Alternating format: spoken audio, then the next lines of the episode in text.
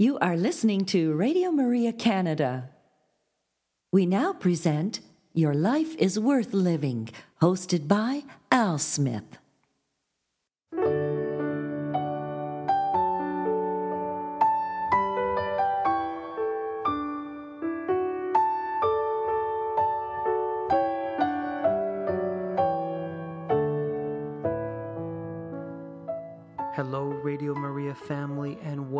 To this week's edition of Your Life is Worth Living Reflections from the Venerable Archbishop Fulton J. Sheen. For over 50 years, Archbishop Sheen captivated audiences on both radio and television. Millions tuned in each week to hear his messages of hope and encouragement. On this week's broadcast, we will share a few of those reflections with you. And so we'd encourage you to sit back and relax and enjoy one of the greatest communicators of our time, the Venerable Archbishop Fulton J. Sheen.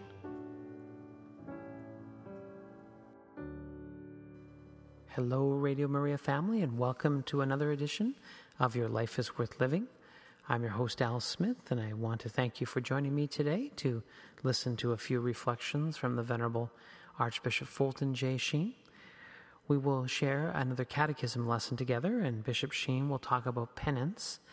And before that, he'll give us a very interesting uh, talk about to spank or not to spank. And of course, that was a broadcast back from the 1950s television series Life is Worth Living. So I think we're looking forward to that. So let us begin with prayer in the name of the Father, and the Son, and the Holy Spirit. Amen.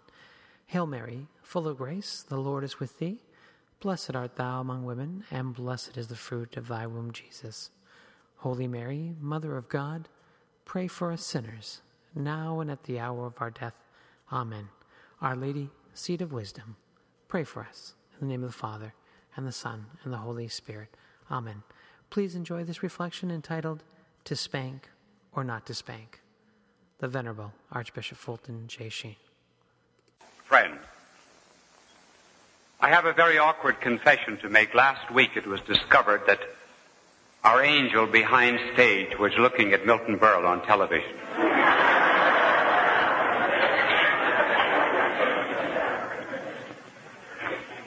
And I have some interesting letters that we received in the course of the week. Here is a letter that uh, comes from Superior, Wisconsin. And this mother writes, on Sunday while we were driving along a heavy wooded lane, Jimmy asked if God had planted all of these trees, to which we answered yes. And after a thoughtful moment he asked, are you sure Bishop Sheen didn't help him?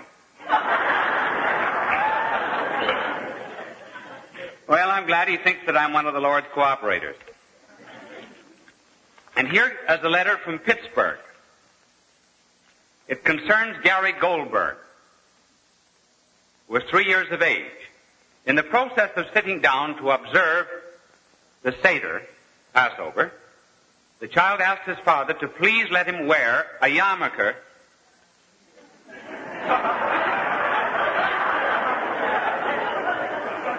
so that he might look like Bishop Sheen.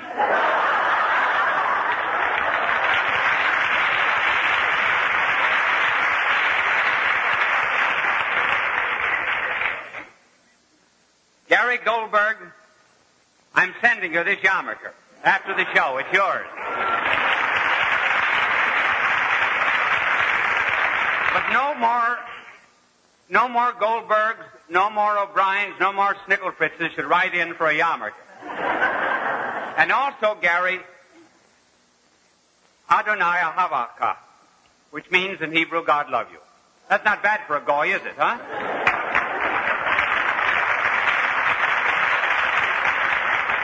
And then I, there was a picture of mine that appeared apparent, or no, I shouldn't say that. There was a picture that appeared in a Boston paper. It was sent to me by a lady from Waltham, Massachusetts. Now this is the picture that was, that was sent. It was a picture, I don't know where it came from, but I recognize it. It was a picture of me that was taken on a horse when I was about 10 or 11 years of age. And uh, the mother said to the uh, child, Now, George, this little boy is a famous man today. You have seen him on television. Do you know who he is? And George answered, Yes, Davy Crockett.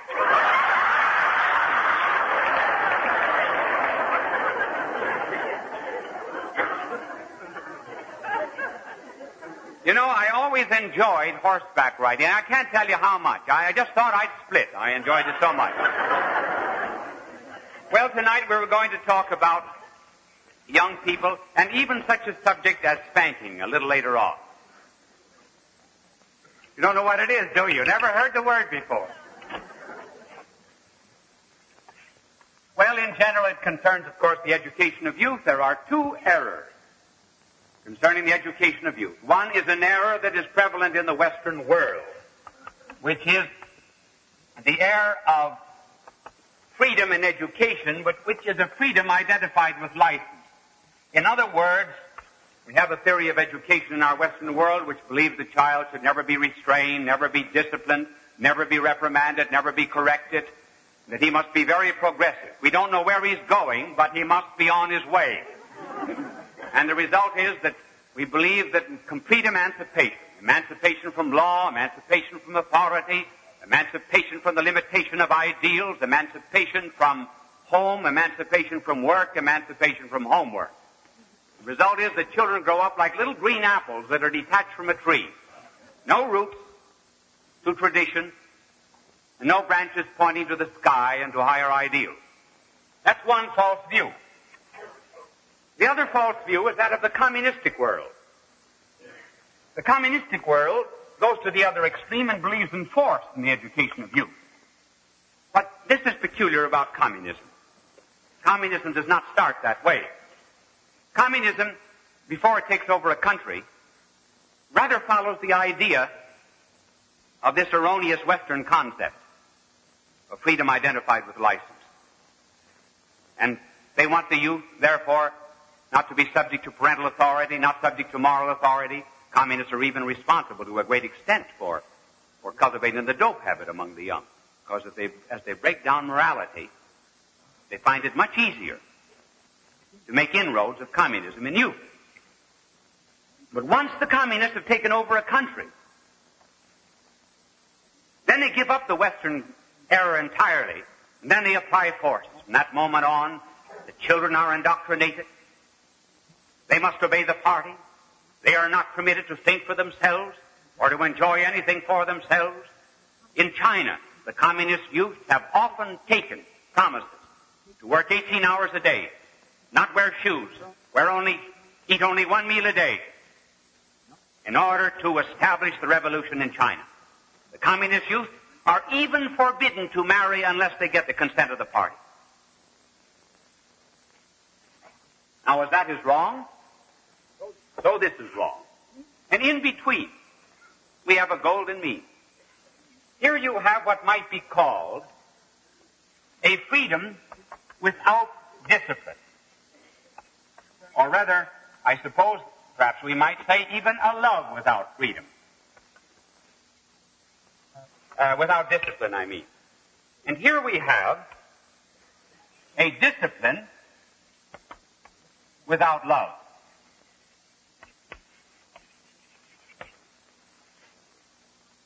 Now in between is the golden mean, namely love with discipline.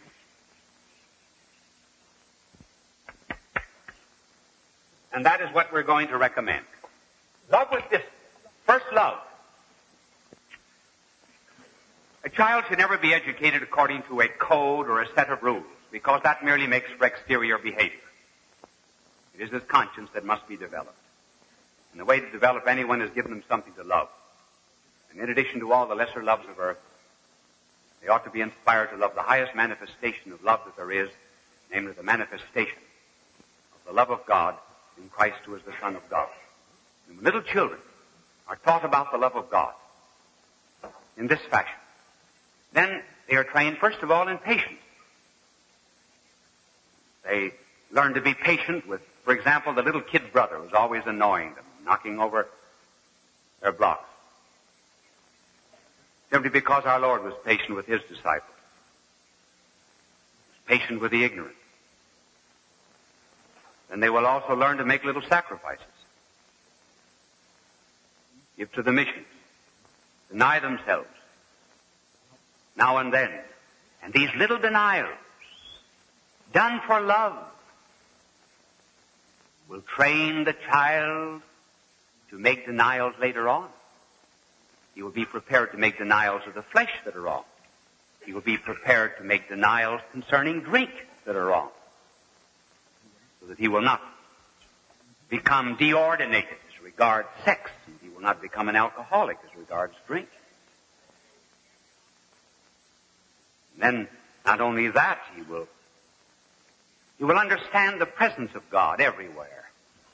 And just as a child can understand very readily a prince who becomes a peasant, he can understand more readily a God who becomes a man. And as for prayer,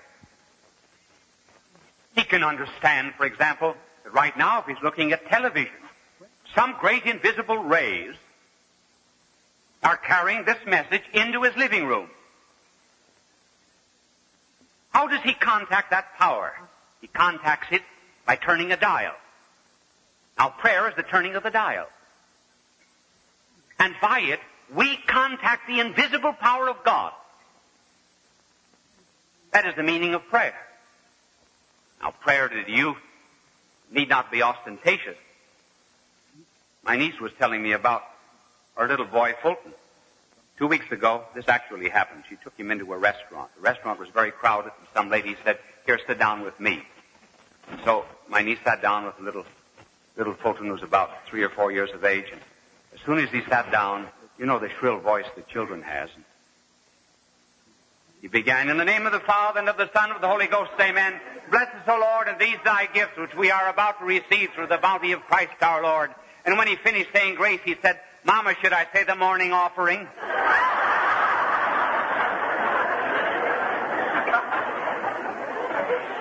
Well, we needn't be as ostentatious as little Fulton was.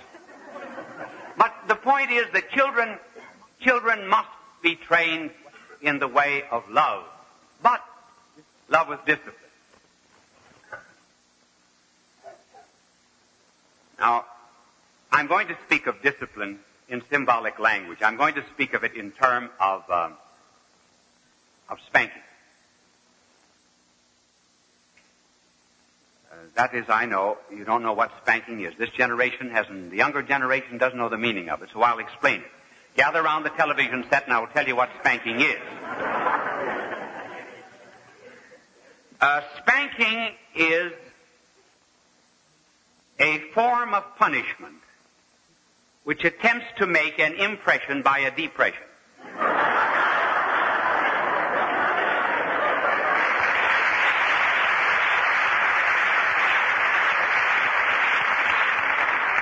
If the front end of a ship is called the bow, then spanking is what is called a stern punishment.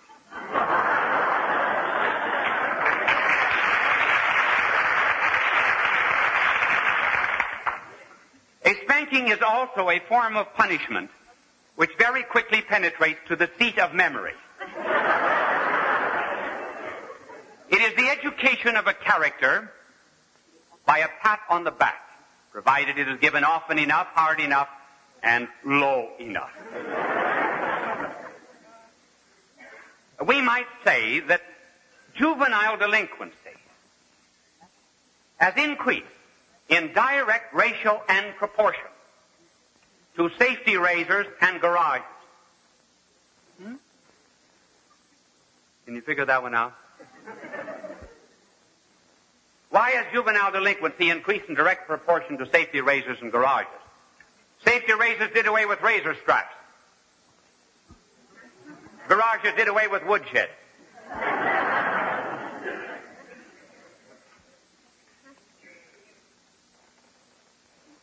Now, when I speak of, of spanking, I am not referring to uh, uh, to spanking just as such. I'm referring rather to it as a symbol uh, for discipline. And it is interesting to hear the arguments that are given against any form of discipline or against spanking. Uh, child psychologists today are generally universally opposed to any form of discipline or spanking. A child psychologist is one who will not strike a child except in self-defense.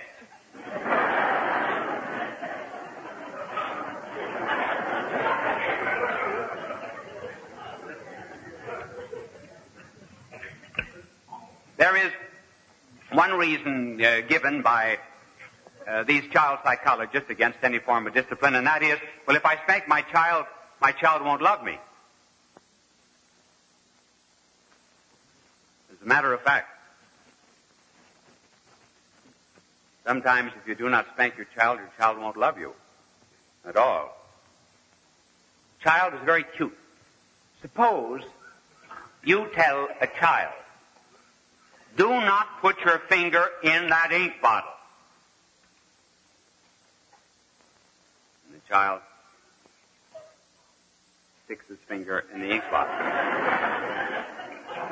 The mother wipes off the ink and said, I told you not to stick your finger in that ink bottle. Now don't do it again. The kid said, I'll have to wait a minute, but I'm going to try it anyway. All right, I guess enough time has passed. I'll do it. Red Skelton used to say, I do it. and the mother said, I told you not to do that.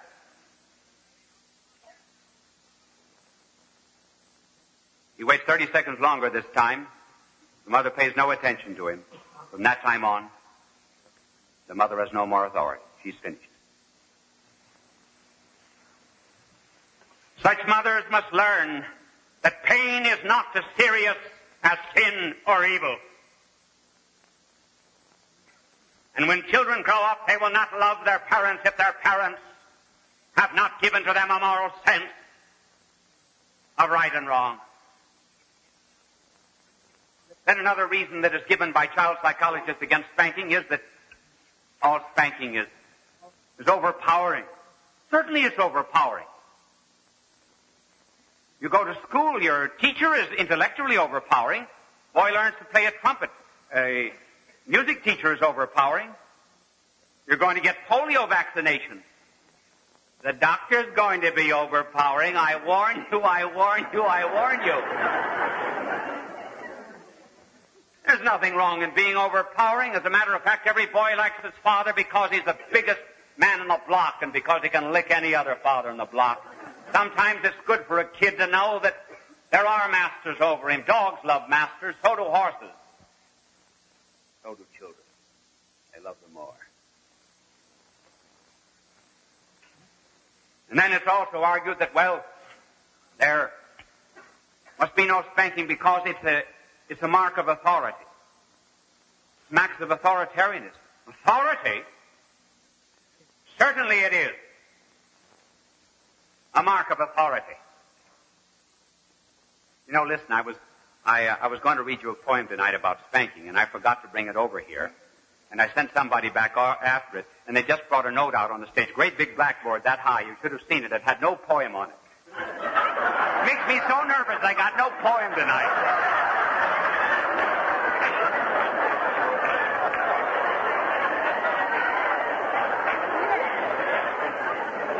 Well, they say that it, it smacks of authority. Certainly authority. Parents have authority. They get the authority from God. That's where they derive it. And where does the state get the right to educate, the authority to educate children? The state has not the primary right. The state derives it from the parents. And authority is not for the benefit of the one who commands. Authority is for the benefit of the good of the subordinates pilot has authority on a plane, but he uses his authority not to turn somersaults in the air. He uses his authority for the good of the passengers. When our blessed Lord conferred authority on Peter, he began the conferring of that authority and the power of keys by asking him three times, Simon, son of John, lovest thou me? The root of authority is love. Believe me, it's much better to accept the authority of a person whom we know, who's given us the fulfillment of the moral law and divine life, such as the person of our Lord, than to obey the synonymous authority of they say, or they are wearing green this year. Who are they? Who are they?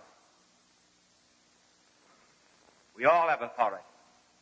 It's better to obey the authority of the person of God who is also loved.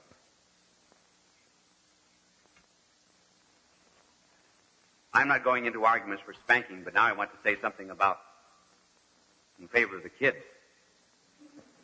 You know, kids are not the only ones that make mistakes. Parents do too. Ah, this moment, I become popular. And I can see little ears picking up all over the country at this. Here are some things that children do not like. One, they do not like too many commands. For example, get your feet off the sofa. Don't touch that vase. If it's $40, it's a vase. $10, it's a vase. Don't touch that vase. Stop wiping your nose. Don't slam the door. Get your fingers off the window. After a while, there are so many commands that a little child doesn't know which is important and which is not. Furthermore, he's being educated in the way of, a, of too many commands and orders. And the parents appear as a power to be obeyed rather than a defender of the moral law and an example of love. And also a child have another complaint. The other complaint against parents is that the child would not want, for example, uh, well, he doesn't like parents who don't listen to what he has to say. Parents say, children won't listen. You know why they won't listen? It's because you don't listen. You don't listen about the model plane. You don't listen about the, the doll. You don't listen about the, the batting average, Mickey Mantle. These are just as important as the life of a child who's building a bridge is to you or cooking a meal. Children are not to be talked to. Children are to be talked with. And then children also wish that their parents would make a distinction between what is irritating and what is wrong. Between what gets on parents' nerves and what is not right. For example, at two, every kid has tantrums. At five, every boy sticks a gun in his mother's waist and shouts, hold him up, mother! That's all right. At ten, they're whistling. Twelve, they're using slang. These things are irritating. They get on parents' nerves, but they're not wrong. I know a little boy who thought that he should have something from his parents, so he he sent a bill to his mother, and the bill read, "For running to the store ten times, one dollar. For babysitting five times, fifty cents." Sent the bill for a dollar and a half. You know what his mother did? The mother, the next day, gave her bill, and this is the way her bill ran. Board and lodging, 12 years, $4,800. Diapers, $28. Clothing for 12 years, $600. Laundry and mending, $280. Doctor bills for chicken pox, pox and mumps, $140. Nursing, $200. Paying damages for broken windows of neighbors, $14.60 veterinary fees for dog bought on 10th birthday, $38. School books, pencils, erector sets, toys, $49. Miscellaneous, $538.20. Total, $6,687.80. And the little boy says, Mom, anything you'd like me to do for you today?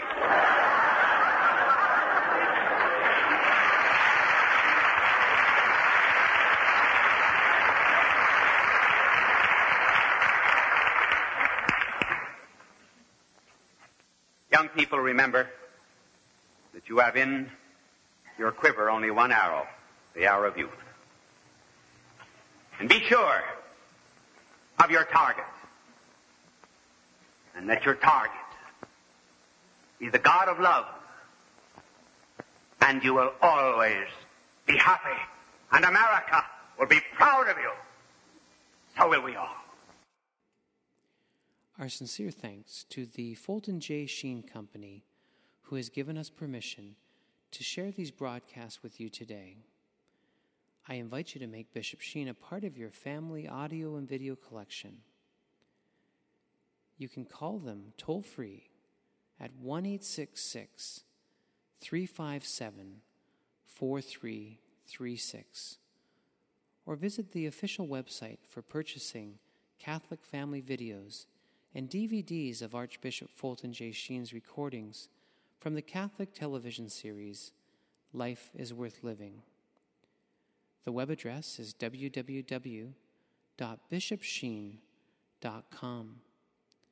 You will find rare collections of Catholic family video recordings addressing a variety of topics such as morality, Mary the Mother of God, angels, Catholic holy days, and other faith based subjects. So call toll free today 1 866 357 4336. Again, 1 866 357 4336. And on the web, www.bishopsheen.com. And on behalf of Bishop Sheen, God love you. You are listening to Radio Maria Canada. We now continue with the program Your Life is Worth Living, hosted by Al Smith. Peace be to you. Continuing the sacrament of penance, we review the essential acts of penance. One, the confession or the telling of sins. Two, contrition or sorrow. Three, satisfaction for sins. Thus far, we have treated confession, or the actual telling of sins, though not completely. It might be asked or objected at this point there is all kinds of telling of sins. There is a literary confession, and there's also a psychoanalytic confession. What is the difference between, between any of these and sacramental confession?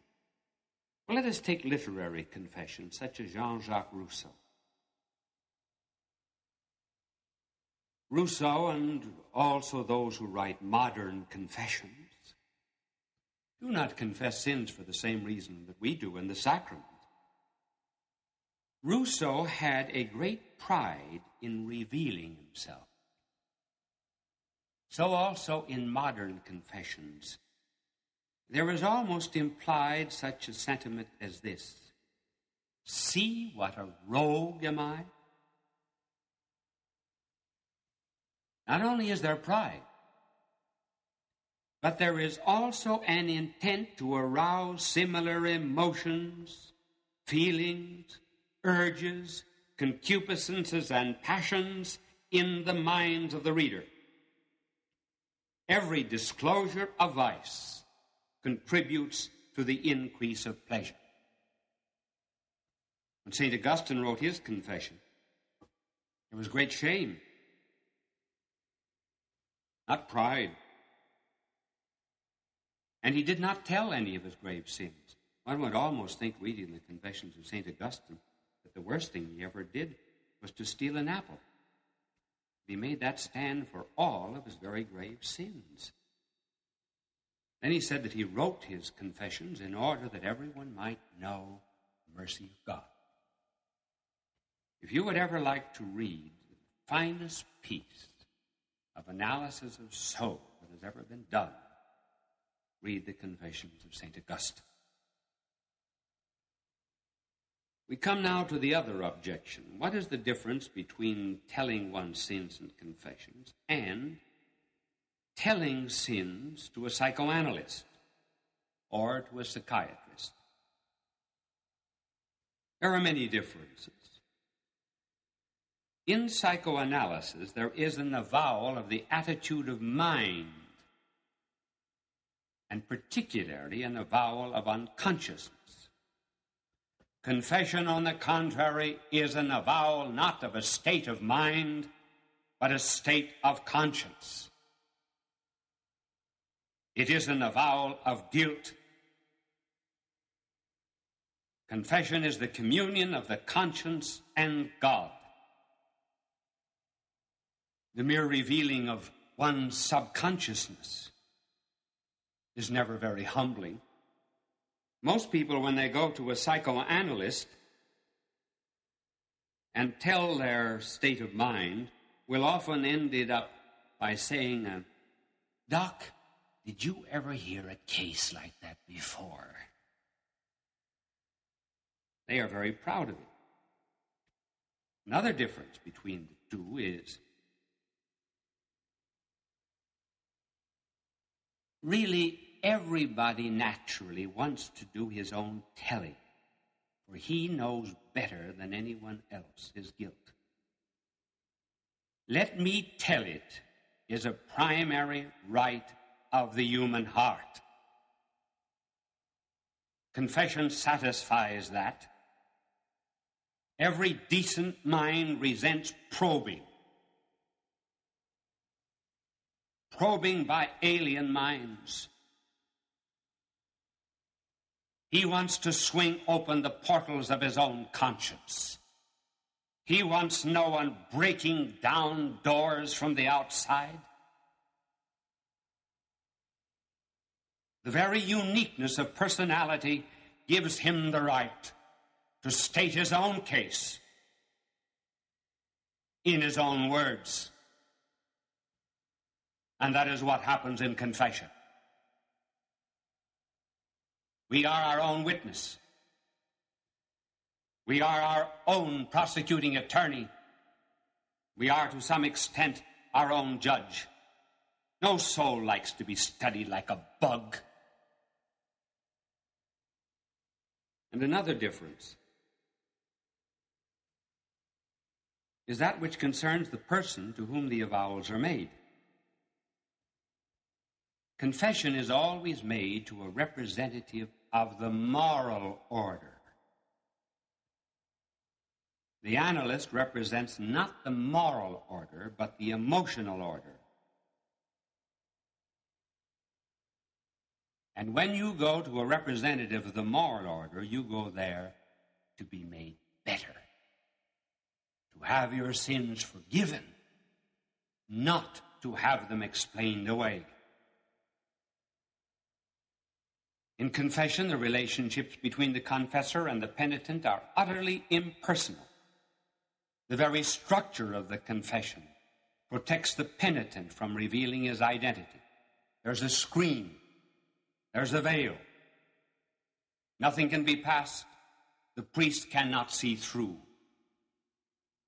So impersonal is this relationship that the penitent may go on indifferently as far as the validity of confession is concerned, and he may go indifferently to any priest. It makes no difference to which one he goes. I say, therefore, that the guilty conscience wants to avow his guilt, not to a theorist of a particular system, but to a mediator or a divinity. That is why the church asks that a priest who absolves the penitent be in the state of grace, a participant himself of divine life. Psychoanalysis never raises the question of the moral fitness of the analyst. He may be beating his wife at home. But the church always raises that question and raises it very seriously, too. And we are never made worse by admitting the need for absolution. We are not made worse by admitting that we are all broken-hearted. And when we go to confession, we are broken-hearted. We face our guilt, we face our sin, and because we do, we have the great advantage of being able to let God in, for God can get in only to a broken heart. In an actual confession, the penitent is never cited and forced to go. He receives no summons, but he goes of his own accord. He is not accused, he accuses himself. There are no outside witnesses. He witnesses against himself as the culprit. Therefore, there is no question of vindictive justice as there is in civil courts. The reason one goes to confession is in order to be healed, to be reincorporated to Christ, and also to receive His mercy. When we go to confession, we are apt to forget sins. If we inadvertently forget to mention even a grave sin, there is no need to go back to confession. It is forgiven in the intention to confess the sin. But we should mention it explicitly in the next confession. No one seems to realize the great advantage there is in confession as regards character building. It confers grace, gives power to the will. An unbeliever once wrote, The custom of monthly confession is a magnificent safeguard for the morals of youth. The shame engendered by this humble confession perhaps saves a greater number than the holiest of natural motives. Now, assuming the confession is made, we come to the second act of the sacrament, namely contrition or sorrow. Contrition means to break, to crush. From the Latin contere. Let me tell you what contrition is not. First, it is not a worldly remorse. There is the remorse of the world. The remorse of the world is related only to the past. It is not related to a standard, not related to God, not related to the divine life of Christ. It is a wish that what was done be undone. It therefore does not make any reference at all either to neighbor or to self. Uh, the great difference between the two is evident in the case of Judas and Peter. Both sin. Our blessed Lord said that both would sin. He called Peter a devil, and Scripture says that Judas himself became possessed by the devil. And yet, Peter was forgiven and Judas was not. Why was that? Well, it was because Judas repented unto himself. That is the exact expression of Scripture. Peter repented unto our Lord. Judas had remorse. Peter had sorrow or contrition. Contrition is an interior attitude or disposition of the soul. When it is sincere, it is that. Those who say, and there are many who do, all that a Catholic has to do when he sins is to go to confession and admit sins, and he comes out white as snow. Oh, no, he does not. The mere confession of sins without sorrow and a firm purpose of amendment does not make a valid confession. The absolution of the priest is not efficacious unless there is a serious sorrow. In fact, under certain conditions, which I will explain, one can have remission of sins without the telling of sins. Sorrow there must be under no condition is absolution effective without sorrow. Here is the story. It is only, only a story, but it indicates and reveals how important sorrow is. According to this fiction, a man went to confession, and during confession, which happened in the priest's own room, the man was a pickpocket and stole the priest's watch. Then at the end of confession, he said, Oh, Father, I forgot to tell you I stole the watch. The priest said, uh, You must restore it to the owner. Uh, the man said, uh, Father, I will give it to you. No, he said, uh, said the priest, I do not want it. You must give it to the owner. Well, said the man, the owner won't take it back. Well, in that case, said the priest, you may keep it. There was no sorrow. Sorrow, penance there must be. Remember how much our blessed Lord emphasized it. The kingdom of God is near at hand. Repent. Repent and believe the gospel. Our blessed Lord said that sorrow was so important that he introduced the kingdom of God with it and repentance. As he put it, the kingdom of God is near at hand. Repent and believe the gospel. It was the first sermon of Peter. It was also the sermon of John the Baptist. And penance was the last sermon our blessed Lord preached. Sorrow, therefore, is absolutely essential. And why does God insist upon it? Why is He not indifferent to sin? Because God is holy. He makes a distinction between the sinner and the sin. He wants to separate the two the disease and the patient, the error and the student. Therefore, we must be sorry. In passing, I might say that a Catholic suffers more when he sins than one who has not the faith. The reason a Catholic suffers more is because of his greater love he understands better the love of our Lord in redemption and in the church. Imagine two men marrying two old shrews.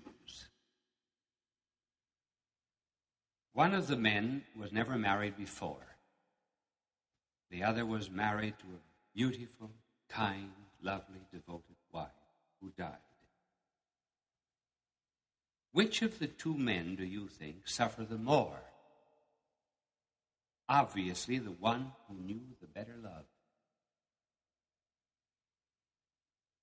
Catholics, therefore, are in great agony when they sin, and not really for any other reason than because they hurt someone they love. But though we suffer more, we never fall into despair. That is the difference with the world. Our sorrow is not only a grief directed toward our Lord, as I shall explain, it is also a detestation of sin with the purpose of not sinning again. Sorrow is of two kinds it is imperfect and it is perfect. Imperfect sorrow is the sorrow that we have because we dread the loss of heaven and we fear hell. The perfect sorrow is the sorrow that we have because we offended God.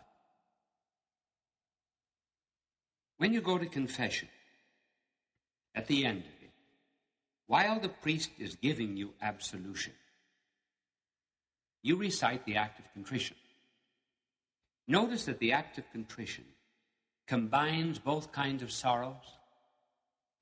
Now listen to it as I say. O oh my God, I am heartily sorry for having offended thee. And I detest all my sins. because I dread the loss of heaven and the pains of hell. But most of all, because they offend thee, my God, who art all good and deserving of all my love.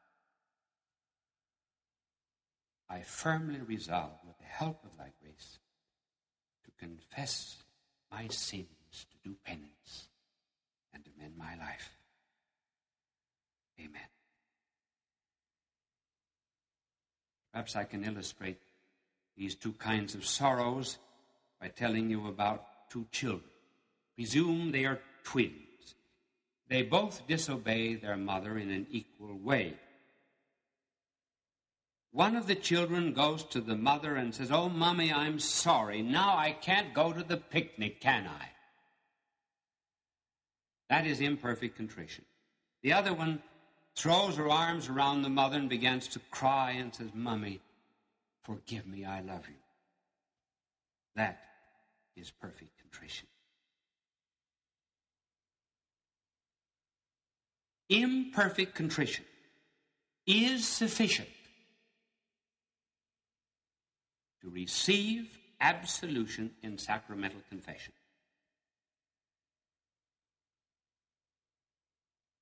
But suppose you are in a state of sin and you cannot go to confession. Suppose you're in a plane that is falling, or you're in a soldier, you are a soldier going into battle, or you're in any state of grievous sin and there's no way of going immediately to confession. What should you do? You make an act of perfect contrition. A perfect contrition will remit sins, provided that you have the intent to go to sacramental confession at the earliest opportunity.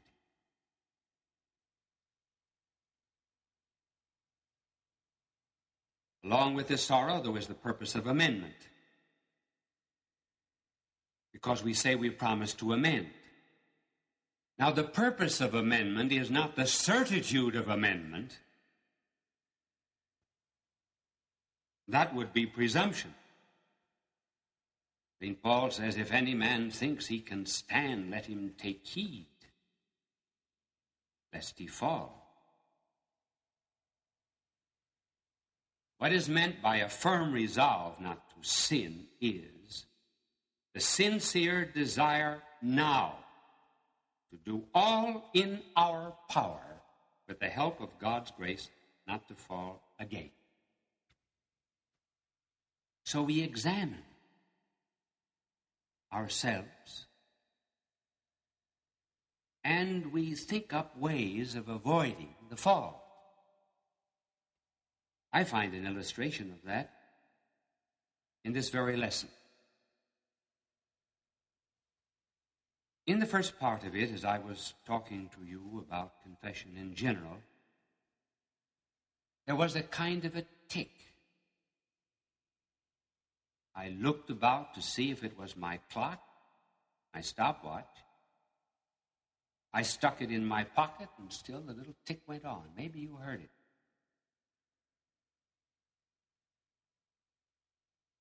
And then I finally discovered that it was the electric typewriter that I had left on. I had been doing some typing, and lo and behold, the tick got in behind the voice. Now that's a confession to is it not? And with it, sorrow, I'm telling you, and also a firm purpose of amendment. I just shut off the typewriter.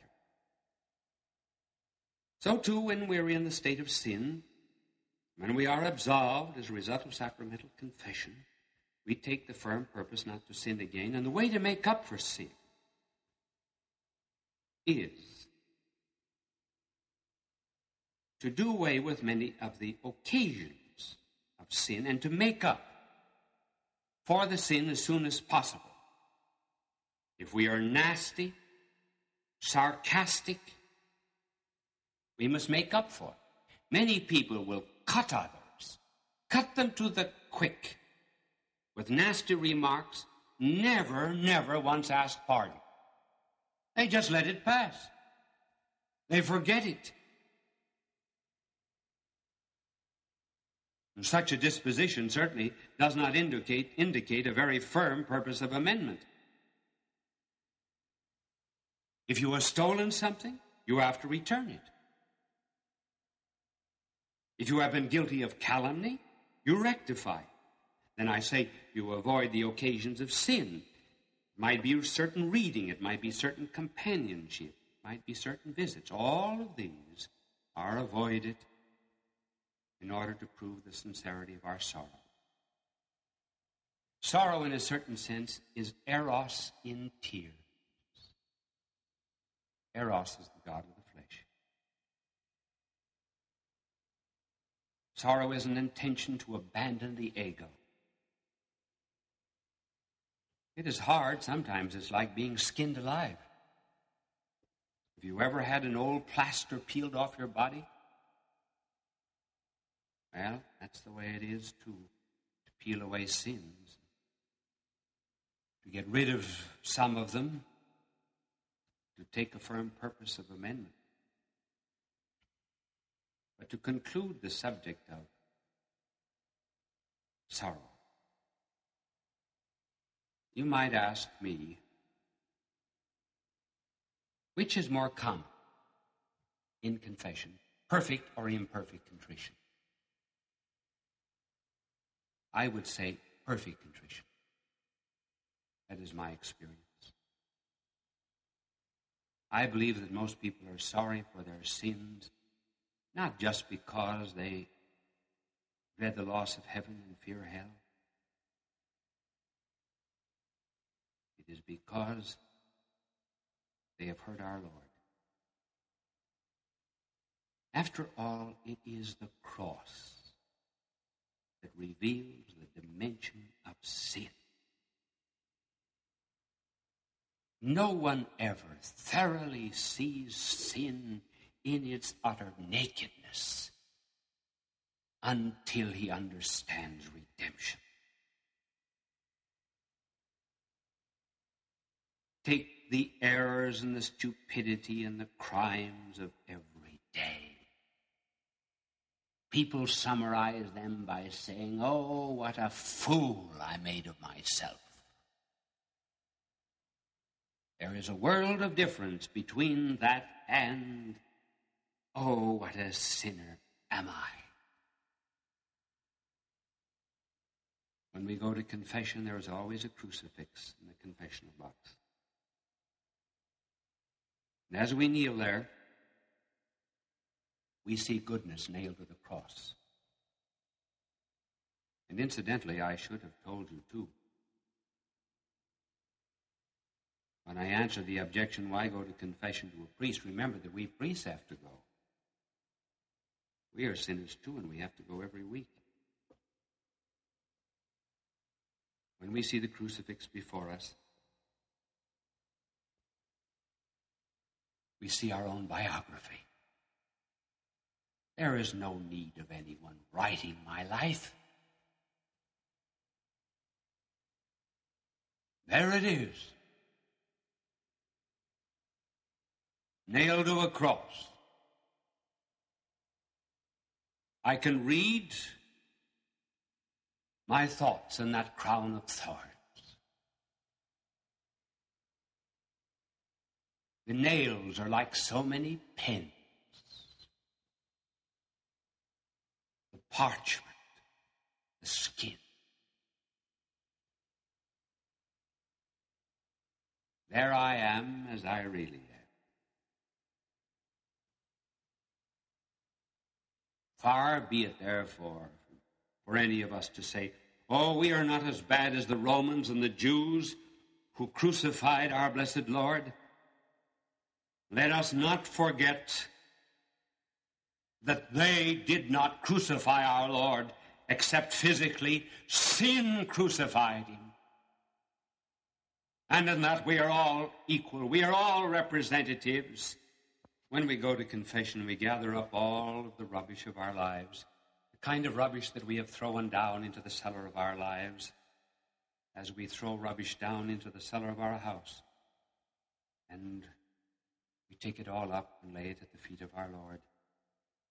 If you have ever walked in a Saturday afternoon or evening to a large city church with rows of confessionals on either side, you have seen feet protruding from the little curtains of the confessionals.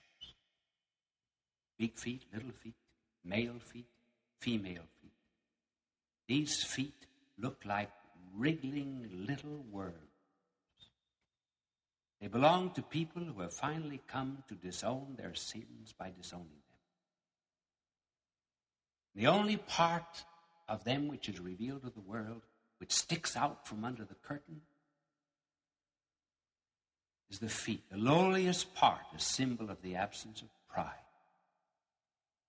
When a Catholic goes to confession, instead of putting his best foot forward, he puts his worst foot forward. And every penitent who has ever made a confession, as he enters that box, has said, I may fool others, but what a fool am I to fool myself? And what a sinful fool I am to think I can fool God. You are listening to Radio Maria Canada. We now continue with the program Your Life is Worth Living, hosted by Al Smith. Hello, Radio Maria family, and thank you for joining me for another edition of Your Life is Worth Living. I hope you will continue to bring friends to the program and uh, gather around uh, each week as we learn our faith together. And so until next time, may the Lord bless you and keep you. May the Lord let his face shine upon you and be gracious to you. May the Lord look upon you kindly and bring you peace. You have been listening to Your Life is Worth Living, hosted by Al Smith, here on Radio Maria Canada.